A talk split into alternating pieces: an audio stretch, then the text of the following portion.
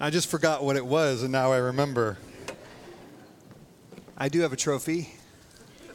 I have two trophies. Just saying, it's a real thing. If I'd known, I would have just brought them with me. If we're to boast, let's just boast, you know? Like, let's just, let's do this. None of this is in my notes, so the official sermon has not begun yet, just so we're clear. As Steve said, I'm Matt, and I'm one of the pastors here, and it's really, really great to be together with you this morning. Um, well, Alfred Nobel um, once said that every man should get a chance to rewrite his own obituary. And he said this at the end of his life when he found himself realizing that he was grateful that he was able to contribute in rewriting his own obituary. See, Nobel was a. Um, a Swedish chemist, and he invented in 1866 dynamite. You may have heard of it. Um, and uh, now he, he like was incredibly successful. Not only did he invent dynamite, but he invented like he had like 350 patents. He had factories and laboratories in like 20 different countries, and he found himself like just really, really successful. And um, in 1888, about 22 years later, Alfred's brother Ludwig died.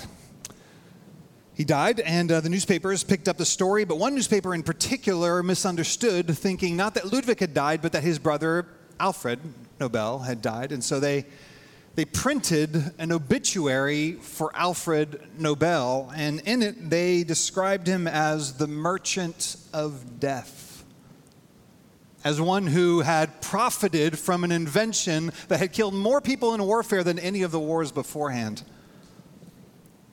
Well, Nobel had the dubious privilege of reading his own obituary while sitting at the breakfast table on that fated morning, and that moment changed his life forever. He um, decided that, well, there was something more than dynamite that he wanted to be true about his own legacy.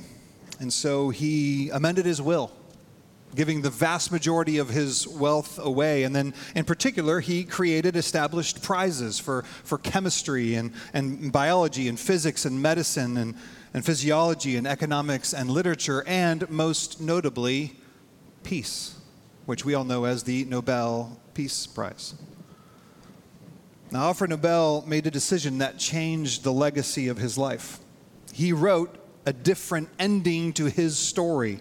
And now today we don't associate Alfred Nobel with war, with dynamite even. We associate him with peace. So if someone is going to write your obituary today, what would they write? If someone was going to tell the story of your life, as Hamilton tells us, what would they write? Who would tell your story and what would they tell? Now, for some of us, we may feel like, boy, you know what? That I feel in a good place. Like if someone wrote my story, this would be in a good moment. And for some of us, it's maybe a little bit more uncomfortable. We're not super comf- comfortable with the reality that other people are going to have to tell the story of what our life has amounted to up to this point. But what I'm hoping to do this morning is to show you that the power of the gospel can change any legacy. Any legacy. And as you leave today, I believe that God can begin or continue to deepen in writing a better, stronger, more life giving legacy for your life. Well, today we come to the uh, next sermon in our series, series on purpose, which is we're looking at discovering and then delighting in God's calling in our lives. And we've been working through the book of Jeremiah in particular. And we've engaged in some pretty intentional reality of looking through God's calling in our lives, the fact that He's on purpose doing so specifically. We've, we've looked into our own false selves, into the divine design that God's built us for. We looked at calling, we looked at the convictions and values of our lives. We've looked at what it means to, to dream with God alongside Him and to plan alongside Him to have the kind of lasting engagement and flourishing for those around us. And last week we talked about investment about what it means for us to dream and plan in a way that invests our lives purposefully, our time, our money, our relationship, our, the capital that God has given us. And today we're going to be closing this portion of our series, this initial portion of our series, talking about legacy. And here's the thing the legacy of our lives is closely related to our investments. Just like Alfred Nobel example shows us, what we invest in today often coincides with what will be remembered for tomorrow. And so that takes us today to Jeremiah chapter 33. So follow along on the screen as I read today's passage. Hear the word of the Lord. Behold, the days are coming, declares the Lord, when I will fulfill the promise I made to the house of Israel and to the house of Judah. In those days and at that time, I will cause a righteous branch to spring up for David, and he shall execute justice and righteousness in the land. In those days, Judah will be saved, and Jerusalem will dwell securely. And this is the name by which it will be called the Lord is our righteousness. For thus says the Lord David shall never lack a man to sit on the throne of the house of Israel, and the Levitical priest shall never lack a man in my presence to offer burnt offerings, to burn grain offerings, and to make sacrifices forever. The word of the Lord came to Jeremiah. Thus says the Lord, if you can break my covenant with the day and my covenant with the night, so that the day and night will not come at their appointed time, then also my covenant with David, my servant, may be broken, so that he shall not have a son to reign on his throne, and my covenant with the Levitical priests, my ministers. As the host of heaven cannot be numbered and the sands on the sea cannot be measured, so I will multiply the offspring of David my servant and the Levitical priests who minister to me. The word of the Lord came to Jeremiah Have you not observed that people are saying, The Lord has rejected the two clans he chose? Thus they have despised my people, so that they are no longer a nation in my sight. Thus says the Lord. If I have not established my covenant with day and night, and the fixed order of heaven and earth, then I will reject the offspring of Jacob and David my servant. And I will not choose one of his offspring to rule over the offspring of Abraham, Isaac, and Jacob. For I will restore their fortunes, and I will have mercy on them. This is the word of the Lord. Thanks be to God. Well, Jeremiah 33 contains this, this beautiful description of a future that, that, that God's been leading his people towards, even in the midst of just devastating destruction. They're entering into a time where things are only going to get worse. It's a picture in the midst of this that reminds us that God is never giving up on his people.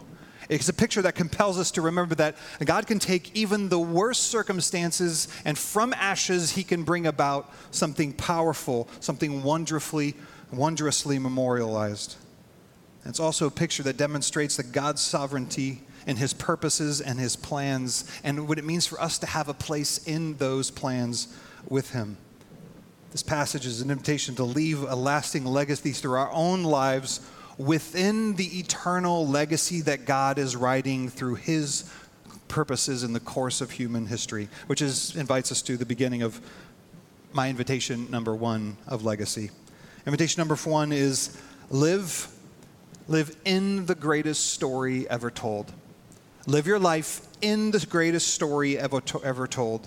The phrase in, in, verse 14 that we just read a minute ago said, The days are coming. And it's repeated 16 times just in the book of Jeremiah.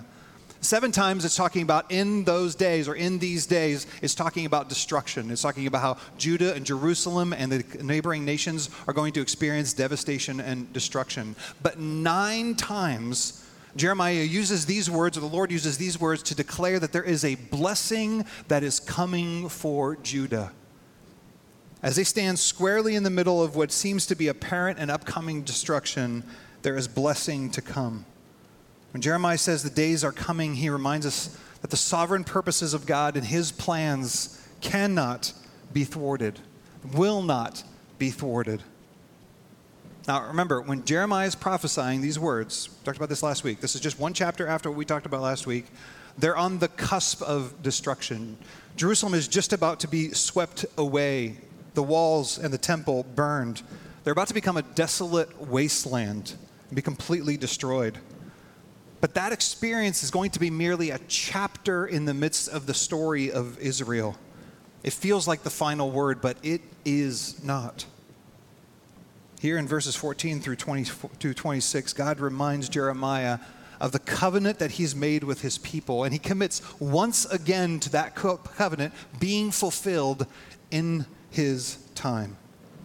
And in particular, this covenant is marked by a king, a king from the line of Judah who will sit on the throne, and, and priests from the tribe of Levi who will be serving in the temple. It's a vision of a promised covenant to his people. Now, as followers of Jesus and his people who've been around RCC for any amount of time, especially last year, we know that the ultimate fulfillment of this particular covenant promise has been fulfilled, is fulfilled, and will be fulfilled in Jesus Christ himself. Jesus is both the great king from the line of Judah, and he's the ultimate high priest. And when his name is called, every knee will bow in heaven and on earth and under the earth, and every tongue will confess that Jesus is Lord. And simultaneously, what we know from the book of from, from the writings of Paul is that simultaneously every day Jesus is our, is our high priest standing in the presence of the Father and interceding for you. This is God's purpose and plan. This was God's purpose and plan. This will be God's purpose and plan, and He continues to work it out in the world today, and He will not be denied. It is for Him and through Him and to Him that are all things. So, for those of us that are Christians, the quest to leaving a lasting legacy begins by getting in on early on the legacy that God Himself is working out in the world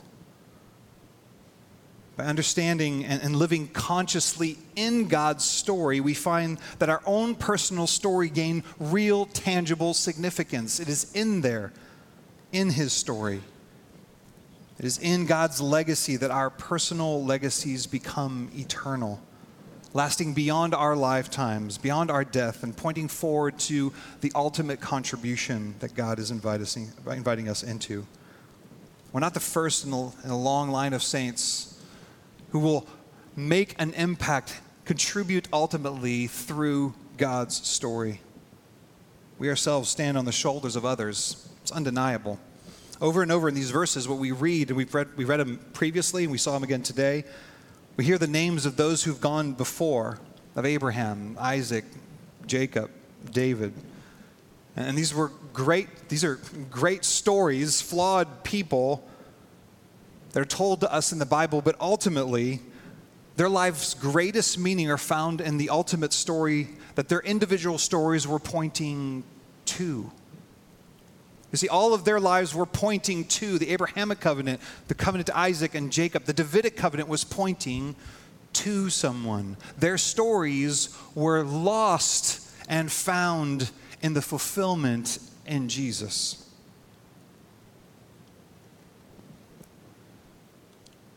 And similarly, for us, as we peer into the work that God is doing around the world in our midst, God is creating a future that cannot fail, and He's inviting us to play a part. And how do we know that it can't fail?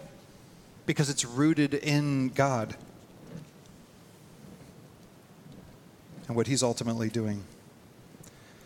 And one of my favorite allegories. Um, was told of a, of a traveler who was in medieval times. Anytime you say medieval times, it becomes very broad. But in medieval times, he was traveling to a particular town and he enters the town and, and he finds himself walking up to three workers, three stone workers who are doing the exact same thing. And he walks up to the first one and, and he says, Excuse me, but what are you doing? And the stone cutter looks up to him annoyed and just says, Listen, like, I'm, I'm just cutting some stones and trying to put them down here. Can you leave me alone? And so the visitor walks off and goes to the second man and says, what, what, what, are, what are you doing here? And he says, kind of with this decisive, strong look, he says, I, I'm building a wall. Committed, commitment in his voice. And, and so the, the visitor moves on and goes to the third man and says, What are you doing? The man looks up with his eyes to heaven and he says, I am building a cathedral. And it's going to be the most beautiful cathedral in the world. I love that story because it, it's one of the clearest allegories of how life really is.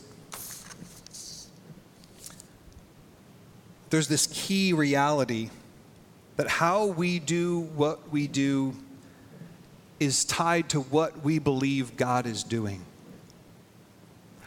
How you do what you do is tied to what you believe God is doing. How I do what I do is tied to what I believe God is doing. And so if I believe that God is up to all things for me, then I will make my life about me. But if I believe that God is up to doing something grand, if He's fulfilling His promises, if He's restoring and redeeming all things, well, then my life will move in that direction.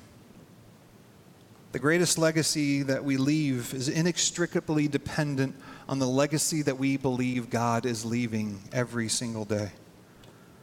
No matter what we're called to do, our lives bear the shine of lasting impact in light of the vision uh, we have of what God is doing in the world.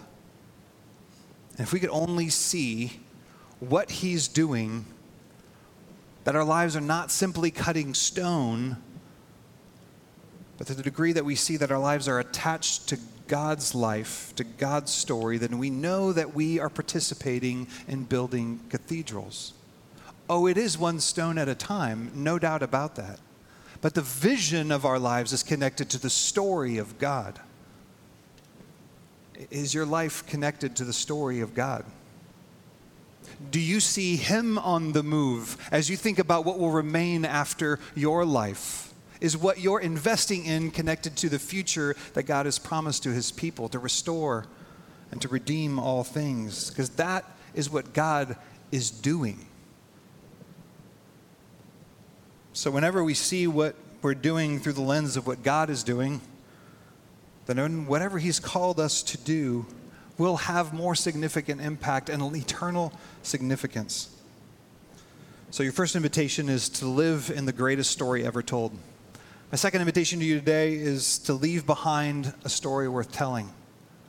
Leave behind a story worth telling. God's story is what ultimately gives us gives our story meaning, no doubt about it, our lives meaning. So the story that we are writing with our lives is indeed something that has timeless memorial. I think we can all acknowledge, right? Everything that we're going to build with our hands, in some way, shape, or form, is going to either waste away or go to someone else. Everything that you own presently, that you've accumulated, will some at some point, at some point down the line, will be owned by someone else. It's only the way that we choose to live our lives that have eternal ramifications and we stand on the shoulders of others, right? As we just saw earlier, we stand on the shoulders of others, but those who will leave a lasting legacy with their lives are the ones who grow shoulders wide enough for those that are coming after them to stand on. That's part of what it means to leave a legacy. And it's what we see in the life of Jeremiah. That's what his legacy was all about, ultimately. Now, we've already seen throughout the series that Jeremiah had a rough go at it. He wasn't always confident and secure in his own identity. He lost sight of himself. He found himself angry at times, filled with anxiety. He wasn't exempt from pain. He wrestled with questions about and to God. Far from perfect.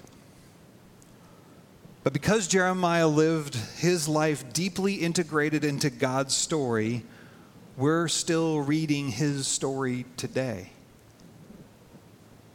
Those who came after him continued to point back to his story and to his life and his writings as they were shaping and forming their own. Both Jesus and Paul quote Jeremiah multiple times, and we're reading about him today.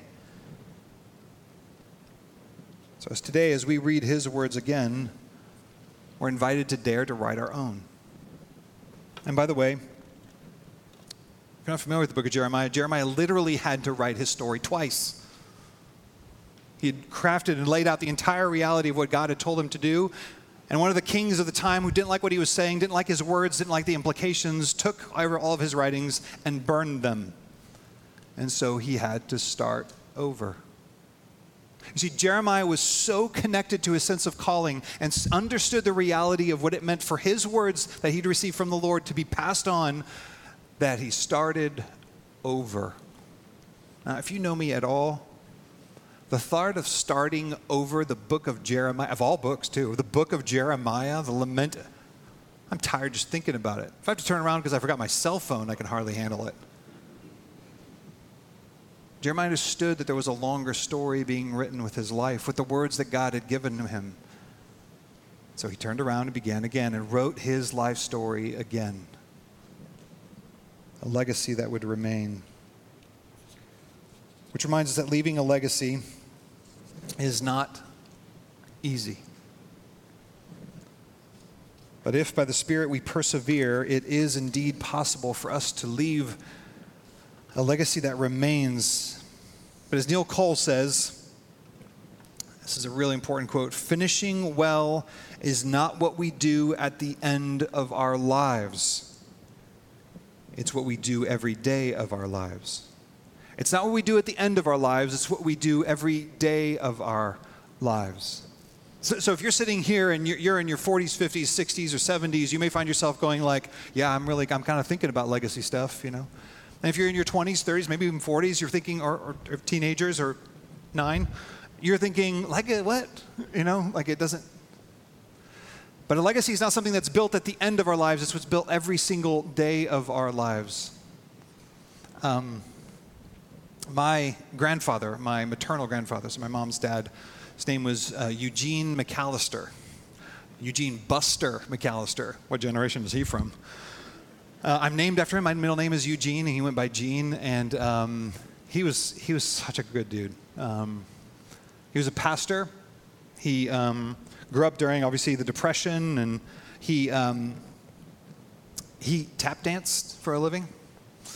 Uh, though, when he came to Christ, he kind of felt like he needed, he left that life behind until they got stuck in an airport in Israel with a bunch of people from his church, and he gave them like a little rendition. Apparently, that's that's the kind of man he was. He had this great laugh. Just every once in a while, Becky will be like, "You, you sound like your grandfather." Um, I remember him though. He and my grandmother telling telling me a story um, about how you know, he, he would preach. He was a pastor for years and years. He's an evangelist. He used to travel around and, and do evangelism, and then he would take churches for a while. And, and um, he came after a sermon, and, you know, he did the thing where you sit next to your spouse in the car, and you're like, so what, what you think, you know? A plus, A minus, you know? And uh, my grandmother, who uh, a bit of a spitfire herself, said, uh, Gene, words, words, words. Where's the love? And uh, it, was a, it was a challenge to him that he, that he was really interested making sure that he was right, that, that people felt challenged and pushed, and there was just this vacancy, an absence of genuine love for the people. He took it to heart, began to become a man of prayer, and, and read through the scriptures with this in light of this. And um, my grandmother told this story; it was awesome. She's like, she's like, it was about 10 years later after this particular moment that um, my grandfather was on the, a local, like Peoria City radio um, program. And uh, someone came up to him uh, that next Sunday and said, Pastor Gene, I, I heard you on the radio. I wasn't sure it was you, but then I heard the love in your voice, and I knew it was you. And it was that moment where he realized, oh, the Lord's been doing something, and and he, he built a legacy around people knowing that they, they were loved by him by how he related to them. He was an evangelist, and so everywhere he went, he shared Jesus. everywhere.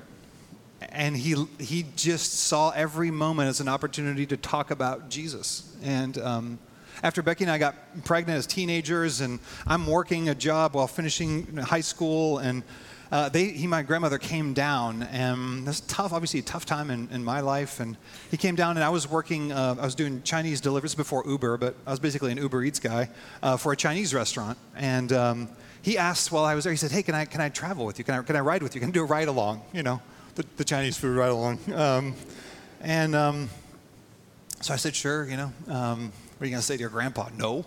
Uh, and so he, he came along and um, like that whole night, like I, I, I, can, I can remember that whole evening. You know, we sat in my car waiting for deliveries to be finished, and then we went inside, you know, and, and, and he's just talking to the cooks. And like by the end, they all know him and love him. He shared the gospel three times. Like I get, I get out and take food to the people, you know, to my delivery, and I bring it back, and he's like, he's like, this really matters. Like people are counting on you. Like I'm, I'm going like this is not where I wanted to land, you know. Like I had ambitions for my life. This is not kind of this is not the end for me.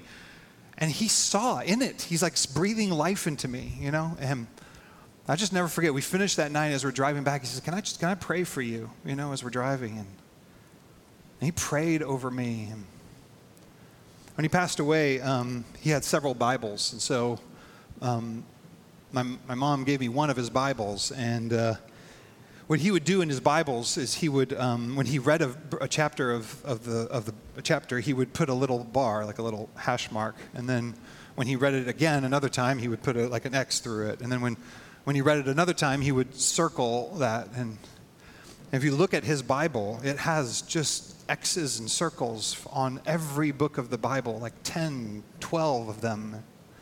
This is one of his Bibles. Like, my grandfather was not a perfect guy. He had issues, he had fear issues and panic and stuff. So he's, not, he's like you and me, you know. But he's a man who left a legacy. And he left a legacy that marks me. And like, like, I'm proud that I carry his name. I really am. Like, he's someone who became the kind of person who would hear from God and respond to him. Talk about what does it mean to be a disciple? What does it mean to be someone who leaves a legacy? It's the stuff we're talking about when we talk about becoming the kind of people who, who hear and respond to God. He heard and responded to God. He's someone that was so grounded in the Word that like there's X's and O's everywhere, all over his Bibles. Not because he was trying to knock something out, but because it mattered to him, because he loved the Lord and God had pulled him out of darkness and brought him into light. He's someone who had a very clear sense of what his calling was. And he's the kind of person who lived with people and made them know that they mattered, and he mattered to them. Someone who prayed. He and my grandmother, I mean, Becky and I would come visit them, and they'd be like, well, we were just praying for you guys every day, and praying about this, and praying about this, and praying about this. And he's someone who, who made disciples his entire life actually developed the discipleship methodology that he ended up trying to teach me how to do. Like he was making disciples of me when I didn't even know what discipleship meant. And he's someone that, whether you wanted to or not, you, you came to their house. If you're going to spend the night, like you're watching a worship Gaithers episode, whether you want to or not. And here's the thing he'd close his eyes and just sing. I'm proud of that man. I'm proud that I come from him. I'm, it's a blessing and a gift that I have that kind of foundation. But that's what legacy looks like. And here's the thing he didn't build it in his 70s. He, he built it all the way along, and he fumbled along. As I said, like, where's the love? Like, that was legit on him. And it leaked out every once in a while. God did good and deep things in me, and, and, and I now stand on his shoulders, as my mom stands on his shoulders, my dad does. We, we stand on his shoulders. And, and the invitation of legacy is how do we become the kind of people that people can stand on our shoulders and look back and say, this person had impact, lasting impact, not grand, that mentioned any kind, there are no stadiums. No, it's, it's ordinary living faithfully with a clear sense of calling. My grandfather knew that he was put on this earth to be able to tell everybody he met about Jesus with a smile on his face. he prayed for a year for the guy who broke into his car and stole his Bible. Yeah. Like, I want to grow up to be that. Do you know what I mean? Now, this is not hero worship of my grandfather. It, it just means that we're to become the kind of people who leave a legacy. It involves engaging with intentionality, with purpose in the totality of our lives. We don't do it at the end of our lives. Purposefully leaving a legacy through our calling by how we live every single day is, is precisely what the Apostle Paul's talking about here in 1 Corinthians chapter 9. So let me just read this. Do you not know that in a race all the runners run, yes, but only one receives the prize? So run, or, or run in such a way that you may obtain it. Every athlete exercises self control in all things. They do it to receive a perishable wreath, but we an imperishable. So I do not run aimlessly, literally without certainty of aim. I don't run aimlessly. I don't box as one beating the air purposelessly. No. I discipline my body and keep it under control, lest after preaching to others, I myself should be disqualified. Do you hear what Paul's saying here? He says there's a way to run, to train with our lives that is indeed on purpose, that is, that is aimed at an ultimate contribution that matters, that has lasting impact, and it doesn't come by accident. It is seized by staying engaged in our calling with God and being trained with certainty of aimed by the Spirit over the course of a lifetime to leave a legacy that remains, that lasts. That's why in this series, I kind of laid out those pathways, right? You, you got you got to start asking the questions about what your calling looks like and is. You, you got to understand what your convictions are. You got to be able to be honest about identifying the ways in which your false false pictures, false identities of yourself manifest themselves in your lives. You got to understand what it means and looks like to begin saying, okay, I, I want to dream with God. He's dreaming something with me, and how do I plan purposefully with Him? And then we have to look at what we got and say, okay, Lord, here's what you've given me. How do I work with what you've given me in a way that actually moves your kingdom forward? That's what it looks like to live on purpose. There's a term called um, the looking glass self. It was coined by uh, an American sociologist named uh, Charles Horton Cooley in his book Human Nature and the Social Order. A looking glass is just an old fashioned way to say a mirror. Um, and it was, you know, 1902. But our looking glass self is, in his estimation, in his understanding, and in his deep research, how, how we think we appear to others, how we think of ourselves in light of how we appear to others. And what Cooley proposes in light of all his research is that we become whatever the most important person in our life thinks we are. We become who the most, most important person in our life thinks we are. Now, as we said a few weeks ago, right, that could be a bad thing. That can go bad places and projection of self, right, or expectations of others, living up to what other people are thinking we should be. But it can be a really good thing because it is a true thing, depending on who we give the power to have ultimate voice in our lives. I found a version. No, I'm sorry. There's a version of this quote that was uh, I'm about to read to you that was written on Mother Teresa's home at the Children of Calcutta. It hangs in my office too, and it's a reminder for me in light of what God invites us into. What calling and legacy show up as over time in the midst of uncertainty, and whose voice we listen to. This is what she says. She says, People are often unreasonable, irrational, and self centered. Forgive them anyway. If you're kind, people may accuse you of selfish, ulterior motives. Be kind anyway. If you're successful, you will win some unfaithful friends and some genuine enemies. Succeed anyway. If you're honest and sincere, people may deceive you. Be honest and sincere anyway. What you spend years creating, others could destroy overnight. Create anyway. If you, if you find serenity and happiness, some may be jealous. Be happy anyway. The good you do today will often be forgiven, forgotten. Be good, do good anyway. Give the best you have, and it will never be enough. But give the best anyway. You see, in the final analysis, it is between you and God. It was never between you and them anyway. Over the past six weeks, my, some of my hope has been to be able to open your heart and open your ears to what the voice of the Lord is saying to you.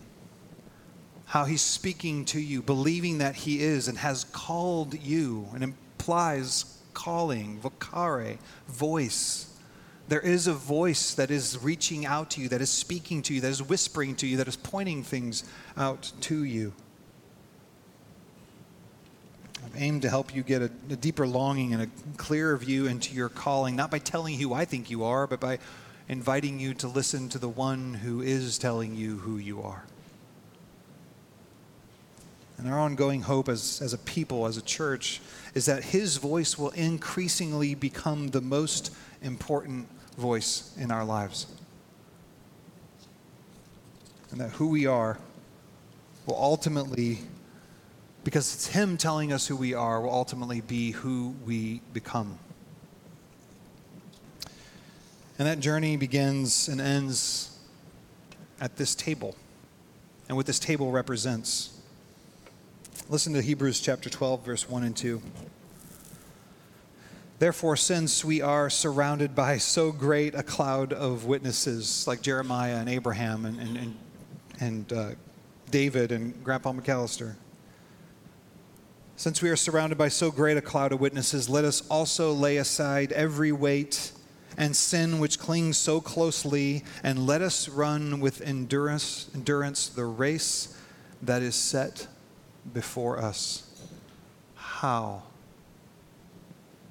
Looking to Jesus, hearing from Jesus, the founder and perfecter of our faith, who for the joy that was set before him endured the cross, despising the shame and is seated at the right hand of the throne of God. That is the legacy of Jesus that we look to. Founder and perfecter of our faith, who for joy endured the cross for you, for me.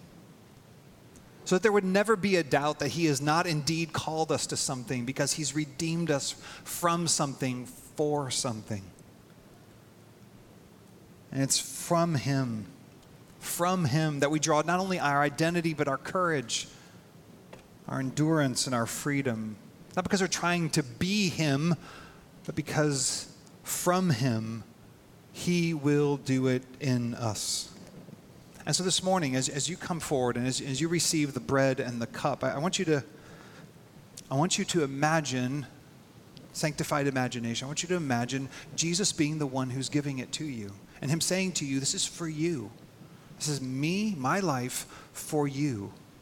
So that you can live out your life in a way that brings me glory, you satisfaction, and changes the very context I've sent you into.